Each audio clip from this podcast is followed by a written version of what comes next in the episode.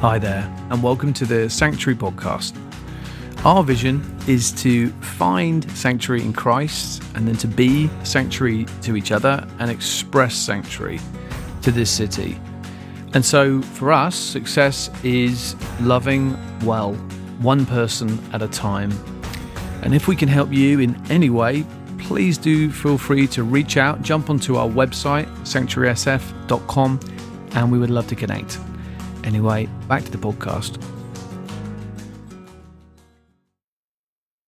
Last week, Tim, didn't Tim do a great job? Those of you here, just want to honour you, Tim. He did a great job in uh, start. this is so bizarre. Starting.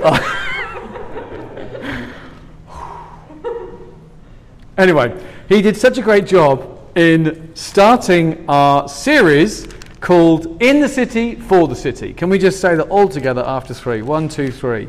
In the city and for the city. We are endeavoring to be a church despite uh, many challenges um, in being a church that actually cares about those beyond our own lives. And we were looking at the whole um, theological background to the word bless, what it is to be a blessing in the Hebrew and the Greek that the people of God have always been designed by God, even from Abraham's calling, to be those who bless, who bring something of the kindness and the generosity and the goodness of God to the world around us. That we're called to be a blessing. And today uh, we're going to continue that, that sort of journey at looking what it means to be a people who, in word and deed, bless the world around us. And um, God wants us, I mean, particularly now, right? When you think about San Francisco, this is a city that is hurting. I mean, we love this city, but I mean, it is just, you know, there's, there's so many things this city is having to deal with that's honestly different from a lot of cities. Um, a lot of just the, the restrictions with regards masks and just the unemployment. I heard recently, not to depress us too much, but uh, there was, there's now currently 15 million square feet of empty office space, which is an unprecedented amount in this city, Billy Atkins told me, which is equivalent to 12 Salesforce towers of empty office space. So we're in a city that has seen 90,000 people move out. It's battling to, um, to navigate um, this, this second uh, wave well with integrity, and it's not, it's not easy. So, how do we, the church, how do we, the church, amidst a difficult time, how do we bless this city? And if you're anything like me, and I can see it on your faces, that as you hear me say this, I bet you you're like me. That number one, one level, you think, yes, I want to be a blessing. I want to care about my neighbors. The royal law is to love your neighbor as yourself. It's called that, the royal law. Anyone here is a monarchist. It's a royal law. I love that. I don't quite know why it's called that, but I like it. it reminds me of England. It's the royal law. To love your neighbor as yourself. We, one level, yes, Tom, I want to do that. I want to love my neighbor. And then the second part of you is like, but my life is pretty crazy. Honestly, I, I want to be that person, but I feel fearful. I feel exhausted. I feel overwhelmed. I feel low. I feel anxious. Um, I don't feel particular love for lots of people around me. You know, my life is hard. And, and honestly, Tom, I hear what you're saying, and I see it in the Bible, but there's a big part of me that also kind of just struggles, particularly now, to think beyond the turbulence of life. Anyone here brave enough to say you feel something of that tension? That tension that you want to be a blessing. Oh, just me then. Me and two others. Okay, let's have a little bit of interaction here, people. Uh, yes, so we feel that. I hope you feel that tension, or else the whole preach will bore you. If you feel no tension, then um, either you absolutely love mission and you're just constantly communicating to people about Jesus, or you don't at all. Uh, and uh, I just want to say that tension is, is good and healthy and real, and we need to kind of bring it to Jesus. And what I love about Luke 10, I don't know how familiar you are with this bit of the Bible, it is absolutely bursting with incre- both, both practical coaching in terms of how we can be a people who express the love of Jesus, how we can be a people who are in the city and for the city. But also, not just the, the how, it's what I love about this passage, and I don't know if you've ever noticed it, is the, is the heart of how Jesus communicates this. And if you know anything about Luke 1 to 9, and particularly you know, the context of Luke 10, in Luke 9, if you just scan read that chapter, it is a turbulent time for Jesus. It's a very turbulent time for his disciples and him. It's not dissimilar to our turbulent life. It would have been very easy for Jesus and his disciples to be like, time out, things are crazy, there's lots going on. The last thing we're going to think about is loving other people. We need to hunker down, care for ourselves, and get through this storm, right? But what we see in Luke 10 is that despite the turbulence and the difficulty, Jesus here gives us some amazing gold.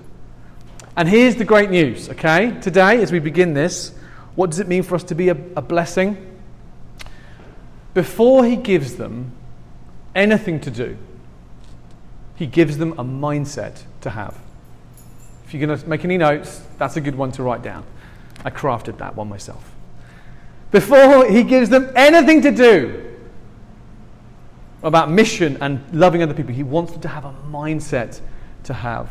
And the mindset, in summary, is this that we have to be, say, have to be, we have to be, as Christ followers, sent and sustained by the Father.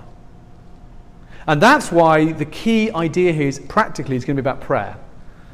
So today's title is that we're beginning with prayer. If we want to be people who love the world, prayer is so crucial because it's the practical way that we have the right mindset about this, which is that we have to be sent and sustained by the Father. So let me just uh, read a few verses here and then we'll just make a couple of comments. Verse 1, chapter 10. After this, after the turbulent season that we've just described, the Lord appointed 72 others, and he sent them on ahead of him, two by two, into every town and place where he himself was about to go. And he said to them, the harvest is plentiful, but the laborers are few. Therefore, here we go. This is the, I just want to notice this is really interesting what he does now. Tune, tune in if, you, if, if you're zoning out. Therefore, pray earnestly to the Lord of the harvest to send out laborers into his harvest. I'll read that again. Therefore, pray earnestly to the Lord of the harvest to send out laborers into his harvest. Who is the Lord? This is Jesus talking to the 72. And he's saying there's loads of need out there. The harvest is ready. There's not many people willing to go. Next step, this is, the, this is our crucial big idea of today. Therefore, pray earnestly to the Lord of the harvest. Who is the Lord of the harvest if it's not him? He's not saying pray to me. Who is he? What's his name? This is Jesus talking. Who does Jesus pray to a lot? The Father. So all the scholars agree, he's saying, it's an interesting idea. He's commissioning them and sending them, Jesus, but his prayer for them is that they will pray to the Father, his Father, for him to send them. Have you ever noticed that? I, I had not noticed that until I read this recently. Pray earnestly to the Lord, the Father, to send out laborers. So that's the big idea. There is this almost double sending. Jesus is sending them, but he's like, I'm sending you, but I actually want you to pray that your Father would send you. What does that mean? How is it not enough for Jesus to send us? What's he getting at there? We're going to look at that today. My, my hypothesis is that we see in this passage three benefits to the Father sending and sustaining the workers, that's us. When the Father sends us, there are three huge benefits to it. We become those who are courageous, not fearful. We become joy filled, not gloomy and guilty. And we become dependent, not self reliant. I'm going to argue that from this passage. I think the activity of praying earnestly, and therefore the Father sending you and supplying you and sustaining you leads to in this passage, I think these three incredibly wonderful things in the life of loving your neighbor that normally we wouldn't have naturally, which is courage, not fear, joy, not guilt, and dependence, which I know sounds like a negative to you Americans, Independence Day, but it's actually a positive in the Bible. Dependence, not self reliance. So let me just briefly argue that, and then we'll just we'll respond with breaking of bread. First of all, notice here the feel of this is, I, I, think it's true to say, he's saying, if you're sent by the Father, you, O Christian, despite probably your human trepidation, can expect courage. And this is really important because obviously, what is the opposite of courage? What's the thing that can so naturally drag us down? And even as I'm saying this, if I was like, let's go and tell people about Jesus and Dogpatch, most of us would go, okay, ha, you go for it, Pastor. I'll be praying for you. Who here is brave enough to say sometimes you feel quite fearful, right? Yeah, it's such a, and this is what Jesus says here in this passage. He helps us to see that that is at one level a natural human response. He says this here, look with me. He says, verse 3 Go your way, behold, I am sending you out as mighty men and women. Oh no, Oh no, that's not what he says. I'm sending you out as what? Say it. Lambs. Lambs amongst wolves. Not sheep. Doesn't even give us the dignity of sheep. You're a baby sheep. You're like a little lamb. Now, I don't know if you have no lambs. In England, we love lamb. We're more into lamb in England than I think the Americans. And um, we used to, used to, do a lot of hiking in the Lake District, which is where Beatrix Potter is, is all from beautiful part of the world, and um, lots of lambs. And when you have lamb, you tend to have mint sauce with lamb, like typically. And all it would take as a young teenager hiking in the, in the Lake District was to shout, mint sauce! And these little lambs would run for their lives. Okay, off they scuttled. They didn't eat, I mean, it's a silly joke, but you know, they, just shouting at them basically made them run away. Lambs Okay, you're a lamb. Say I'm a lamb. And you're in a city of wolves. You're like, oh yeah, it feels like that, Tom.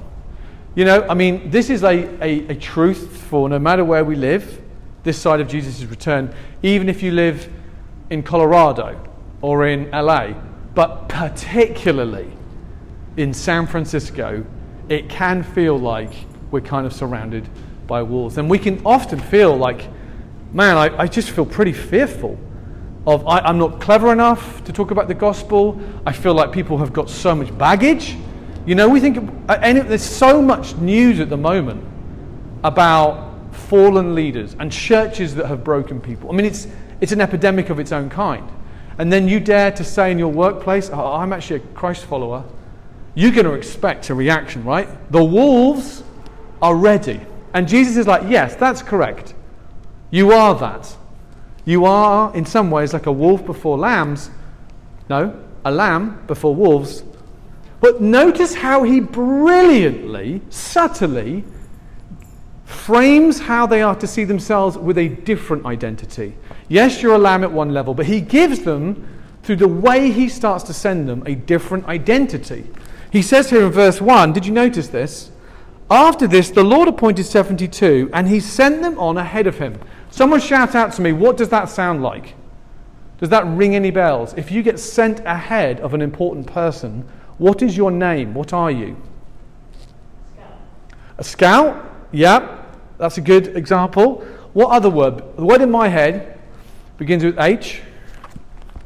If you're going ahead of an important person to tell people that this person's coming, what are you? Ah, a, a, who said herald? Herald, well done. It's a nightmare when the preacher does that, doesn't he? What, does, what word does he want? I don't know.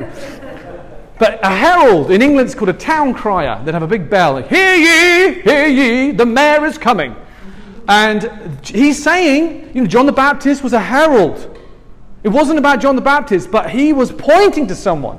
And this is so crucial. He sent them out ahead of him to every place that he would go. Now, this is massive. Why is this a big deal? Because if you struggle with fear, being a herald and not the hero will set us free so many times from fear.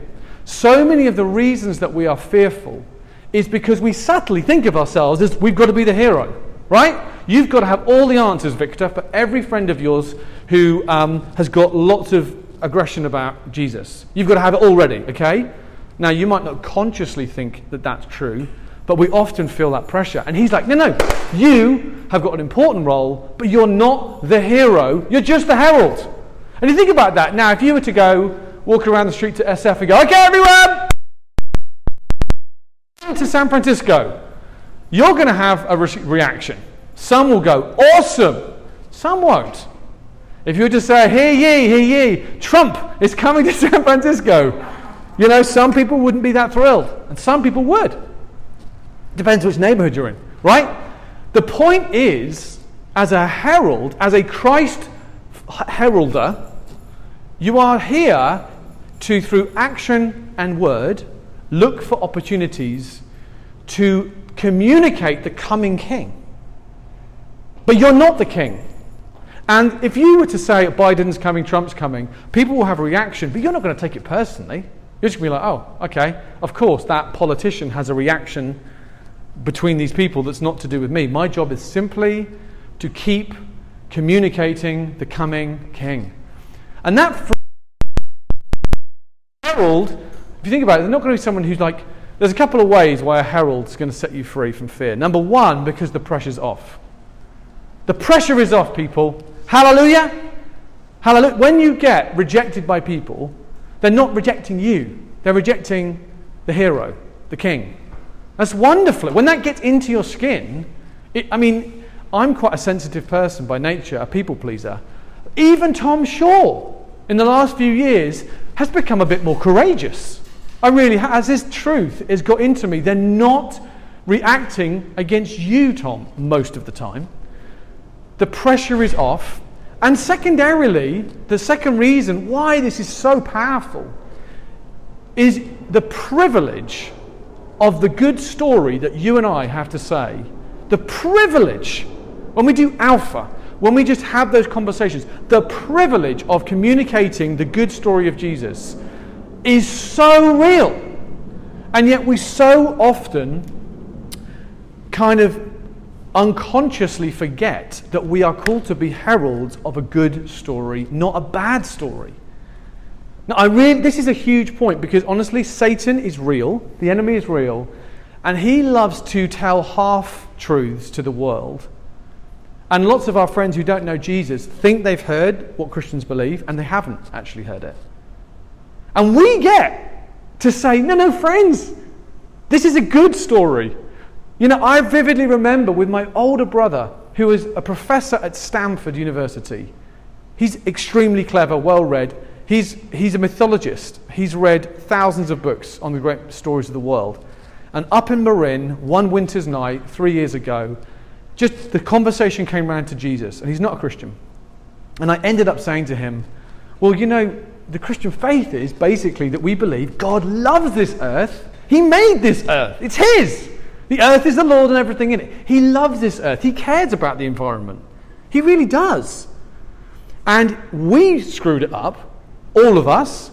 But rather than rejecting us, He so loved us, He actually gave His only boy, His Son, who died and rose and is going to return. And the Bible tells us He's going to make everything new. And we're not going to float off away from this nasty earth. The Bible tells us He's going to renew and heal radically this world so that we will all live with resurrection bodies on a resurrected earth with a, with a resurrected Christ. Silence. And he was like, That's the gospel? I was like, Yeah. He said, I've never heard anyone say that. All I've ever heard Christians say is, is basically avoiding hell and trying to get off to heaven. Guys, you could put it in your own words. We come to herald a good story. Amen? Now, uh, this is huge because if you don't amen with me, I think you don't believe it. And you're not going to be, you're not going to be courageous. Because if we think, for example, we have to convert anyone, which is totally, we're going to see here, not true, we're called to love people, which is so different, Our emphasis we love, we love, we love, and when there's opportunity to communicate, we get we do. Because we're ambassadors of a good story. We have good we have to get that into our skins. Now we're coming to sound the herald that there's a good story that San Francisco has been lied to. It's been lied to most of the time. It's filled with people who have been judged and um, sidelined and have, they have legitimate reasons why they don't like Christians. If you, when we talk to people. And when we say, do you know what, sin is real? I'm not going to pretend it isn't. But man, God is so much bigger and kinder and He's for you and He loves you. Maybe it's just me, but I feel more relaxed about telling that story than the story I often think, which is I've got to get to sin and be really like intense quickly and, you know, to be a true Christian. God's like, no, no, no, no. Anyway, so the first step is we are heralds, we don't have to be the hero. So we shift from fear to courage. The second thing he does here, which is so brilliant, is he deals with one of the biggest second wrong mindsets, which is guilt. You see, look here with me. He says here um, in uh, verse 2, think about hearing Jesus say these words. He said to them, The harvest is plentiful, but the laborers are few. Now, if I hear that, my next emotion is what's, if you just heard Jesus say that to you, there's loads of people who want to know about God. But there's no Christians, very few Christians who are willing to go and tell people. What are you going to feel? What emotion might you feel? Guilt. Guilt! I'm like, oh gosh, yeah, and I'm one of those rubbish Christians. I'm sorry, Jesus. I would feel guilt. But look, look what he does. He doesn't then say, therefore, get your butt into action and get on with it. He doesn't do that. He's so kind. He says, he goes vertical. He says, yeah, the harvest is plentiful and the laborers are few. Therefore, pray earnestly.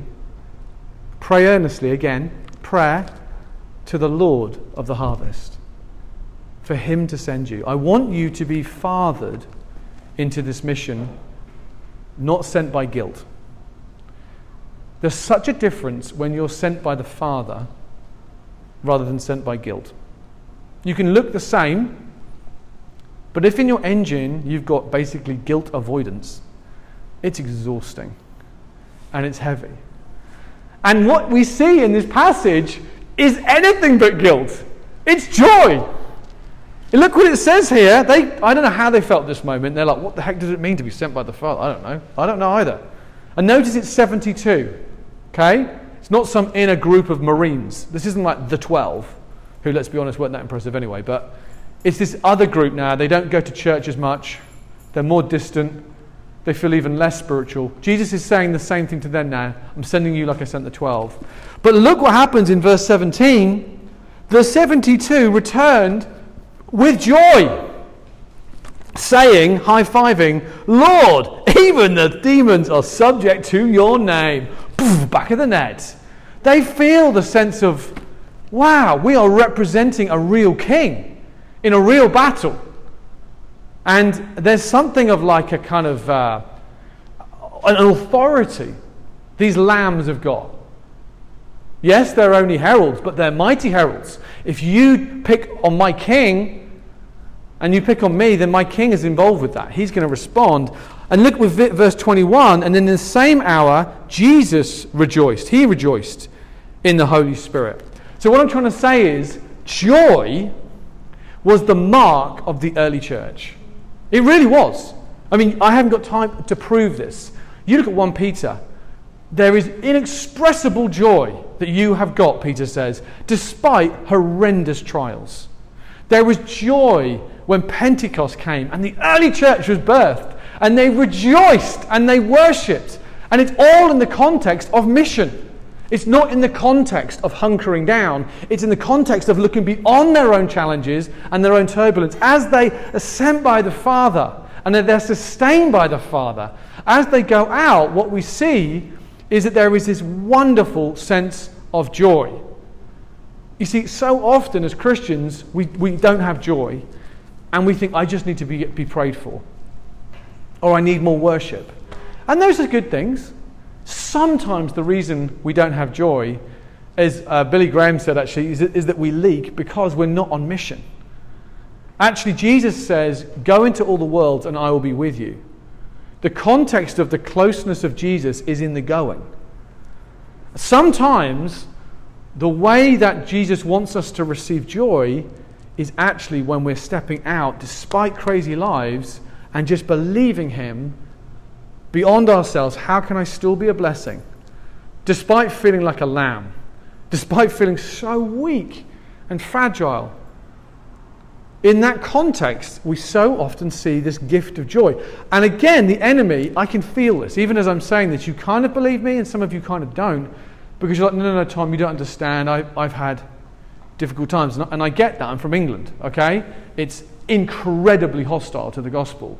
But I want to say to you, his word is true. That there is the possibility of amazing joy when we're sent by the Father we're listening to the Father and we're just saying, Father, you know, what might you do through me today in this great city around me? One of the reasons that there's so much joy is because what Jesus does here is he sets them free from feeling responsible. He says here in verse um, 10 Whenever you enter a town you, and they do not receive you, keep going, keep persisting because you're responsible for making them become Christians. Oh no, he doesn't say that. He says, whenever you enter a town and they do not receive you, this is so dramatic of Jesus. He's, I think there's a bit of an actor in Jesus, a bit of a dr- drama king. He says, Go into the streets and say, Even the dust of your town that clings to our feet, we wipe off against you. I mean, you don't literally have to say that. But what Jesus is saying is, is when you have tried to communicate somehow something of the reality of Christ to those around you and they do not respond, you do not have to keep persisting, is what he's saying. What he's saying is, is that people are responsible for their own responses to the gospel. I think that's just massive. He wants us to love everybody, but the world is responsible for their own responses which sets us free from guilt, right? In my life, it's very different me feeling like I need to communicate the gospel, which feels okay, versus I've got to have results. What he's saying is the results are, are, are the people's responsibility. And number two, they're God's responsibility. You know, Jesus didn't convert everyone. Even Jesus said, I've done the works my Father gave me to do. Isn't that amazing? That, that God is responsible for the outcome and people are responsible. You and I, hallelujah, we are not responsible. What we are responsible for is praying earnestly and being sent and sustained by the Father. And, and when that gets into your skin, oh, yeah, okay, I'm not responsible. Say, I'm not responsible for anyone's conversion. But I am responsible to love my neighbor. That's so different. That's, that's, that's an adventure. I remember just a few weeks ago, Tim and I, we normally meet for a coffee every so often and just sit and talk. And this time, I said, Hey, Tim, let's wander around Portola, where we live. Just see what God might do. We'll still hang out, but let's just be available. And so um, we just wandered around Portola and just were like, Holy Spirit, we're going to meet and be together. But Lord, maybe you want to communicate something of the love of God through us in this place. And it was amazing the different things that happened. One of them was as we were walking along, this man pulled, slowed up and said, Hey guys, have you seen a nine year old boy in a black t shirt? He's run away from our house, our son. We don't know where he is. And we were like, No, we haven't seen him, but give us your cell number. What's your name? John, okay. And we will let you know if we hear anything. And of course, as soon as he drives off, Tim and I start to pray. God, Jesus, would you, this is like Poppy running off. Would you right now protect this little boy? Would you somehow unite him with his parents? God, would you be, would you be victorious? I texted the guy later on, how, any update? Hey, thanks for getting back to me. All solved. He's safe and well. Thank you so much. So he's safe, and maybe we played some part in it. Who knows? We were praying to God, and now I have a new quasi friend, John, the dad of the lost boy. I have his cell number, and he lives near me. And then later on, Tim and I were walking back to our house, and there was a, a, a young man getting into a car and just walking past, and I noticed he had soccer boots over his shoulder. And I was just going to ignore him. And I, I was just like, I can't say I was praying earnestly. That's a bit of an exaggeration. But you know, I'm just like alert, like, Jesus, anything? Anything? And at the last minute, I felt like a nudge of the Spirit, like, say something. So I, Mr. Rubbish Athletic Man, was like, Hi! Um, into soccer? Um, have you been watching the Euro Championships? And he looked at me and said, Oh, no, these are actually rugby boots. And I was like, Rugby? It's an even more English game. And he was like, Oh, are you, are you that British pastor who's church planting in San Francisco? I was like, Yes! Tim and I were like, What the heck? And then his dad jumped out of the car and was like, We heard you preach a few week, weeks ago. We're at this event, you were there. So great that you're here. We stopped for 20 minutes. They're just pouring out enthusiasm. They've lived there all their life. We're exchanging numbers. Then Tim's invites him to their 4th of July thing and he's going to come and last minute can't.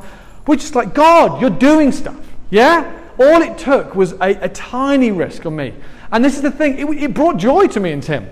It was. We're on mission, me and Tim blundering around, you know, out of towners. But, but God can use us. And, and when the pressure is off, that's what I'm saying. There's no guilt. It's just like, wow, we felt physically and emotionally different because of that little moment of missional just readiness. So we shift from fear to courage, we shift from guilt to, to joy, and the last thing we see here is we shift from a self reliance to a dependence. Look with me here. These are some strange words. Verse 4 carry no money bag, knapsack, or sandals. No money bag, knapsacks, or sandals. As a parent, I am confused because if my kids are going anywhere, I want them to have knapsacks, sandals, money, phones, anything that's going to protect them. And Jesus is doing the opposite. He's sort of stripping them down. And he's already called them lambs, and now he's saying, I don't even want you to have a spare set of sandals. I mean, I presume they were allowed to wear their sandals that they had. I presume they weren't barefoot, but I'm not entirely sure. So, why is he doing this? He is wanting them, I think, to feel not just a little bit in need of God, but to feel radically, say radically, radically, totally, completely, vulnerably stripped down so they need God like a hundred percent. He's saying you're going out amongst wolves and you can't even have anything that would give you some sense of strength. He is wanting them to feel very, very dependent. He's getting at self reliance, which is honestly, this is a strong word, but it's true, the cancer of our countries. And it is strange because obviously some level of independence is a good thing. You understand there's, there's some elements of being independent, it's great.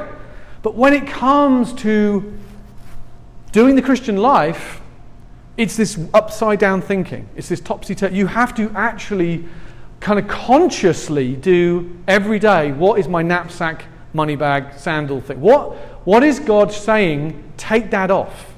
Don't rely on that thing in your life. I mean, oh my goodness. I was reading this and thinking, oh, how can I preach this to the flock? And know God was like, no, no, this is for you. this is for you, Tom. But I feel so stripped down right now. I mean, here I am, a country bumpkin from England in San Francisco. I don't understand many of the phrases and language, and, and then God throws in another mask mandate, and just, goodness me, he, you know, stripping down of anything that could make us feel confident and strong is a huge, huge lesson that I know we hear at church and then we leave, and when we suddenly start to feel depressed or anxious, we think something's wrong, and sometimes God's saying, No, no, that, that is your money bag. you know, you lose your job, your relationship becomes very difficult with loved ones you, you lose friends because they leave the city. You know, you suddenly feel stripped. You've become financially suddenly really in a shaky place, humanly. The things that got you to this stage in your life that meant you were the golden child suddenly stop working and you go into a different season. God wants us to feel radically dependent. This is why he says, pray earnestly, earnestly to the Father. There's a word that's like prayer. You cannot, you know, the older I get, the more I realize prayer is just, it, it really is meant to be this like breathing. This just increasingly sort of semi unconscious thing we do. We're just constantly saying, Spirit of God, I need you for everything. I need to give up control.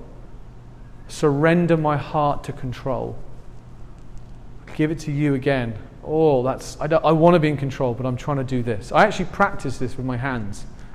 Put my hands behind my back. Because it helps me remember I'm not in control. Slow my breathing. I breathe out my grasping of control. It's like prayer. Pray, Father, your will be done.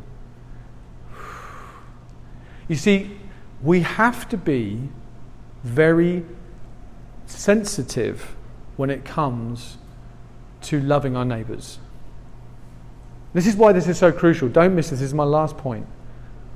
If you, you see, a labourer, this is our final identity thing. You're a labourer in the work in the harvest, okay? Sometimes one of the most sad things that's happened is Christians who have just been pretty insensitive with the world around them. Oh, the harvest is here. Bang, bang, you know? And you know, do you have the word scythe here? You know what I mean? That old fashioned big sticky thing with the sharp razor blade thing. You know that you cut the harvest. It's like, picture the scene. I'm a laborer in the harvest. I am not the Lord. Say, I'm not the Lord. Now, think about this picture. This is, this is where we'll end. If I'm a laborer and I don't know what I'm doing, and I have this very sharp thing, He is the Lord on top of the hill. The harvest is plentiful. I'm willing. I feel weak. I feel like a lamb. I'm not the. I get all that, but I'm willing. I need to depend on this great king farmer, this true Lord. Farmer, Father, what do I do today? Oh, so with this person, I just listen.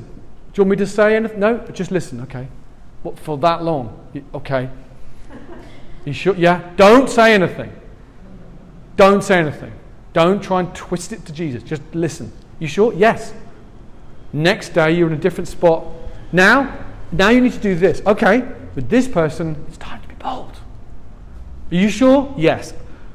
The only way we can be good laborers and delicate, skillful harvesters when you don't know what you're doing is when you are depending on the, on the Lord. The Lord of the harvest is saying, this, this, this. So, what it means is we have to keep listening. There's no shortcut. We keep listening and we become, I want to say, deliciously dependent. Say deliciously dependent. So that if someone was to say to you, What do you think the Lord of the harvest is saying to you right now, Matt? You have to answer that. But I want you to feel that slight provocation. Minette, Leah, Nico, what's he saying? It's a good question to ask yourself. Lord, what are you saying? Be ready on every occasion, Peter says. Be ready. He's with you, He's leaning in. As we go out, what's He going to say? John, the manager here, how can we bless John? I don't know if he knows Jesus. I think he told me that there's been some challenges in the past, so we want to love, you know? Deliciously dependent. We go from being self reliant to dependent. Francis Chan, when he moved to this city a few years ago, tells the amazing story as he was starting We Are Church. There's just a few of them, like this kind of number. And they were praying, and I think Francis is probably a man of prayer amongst almost above everything. And he's very, de- very dependent on the Lord. He doesn't have a plan, he's dependent on the Lord of the harvest. And he set, tells the story of how they felt God say, Believe me to, sh- to feed thousands this weekend feed physically thousands of people who are very poor. And so they started to, in faith to get the word out. That we're going to feed thousands of people who are really poor this week in San Francisco. No idea how they're going to do it. On the Friday, this is honestly true, according to him, on the Friday, they get a phone call from a big supermarket that had had a mysterious power cut and they had to get rid of all their food very quickly.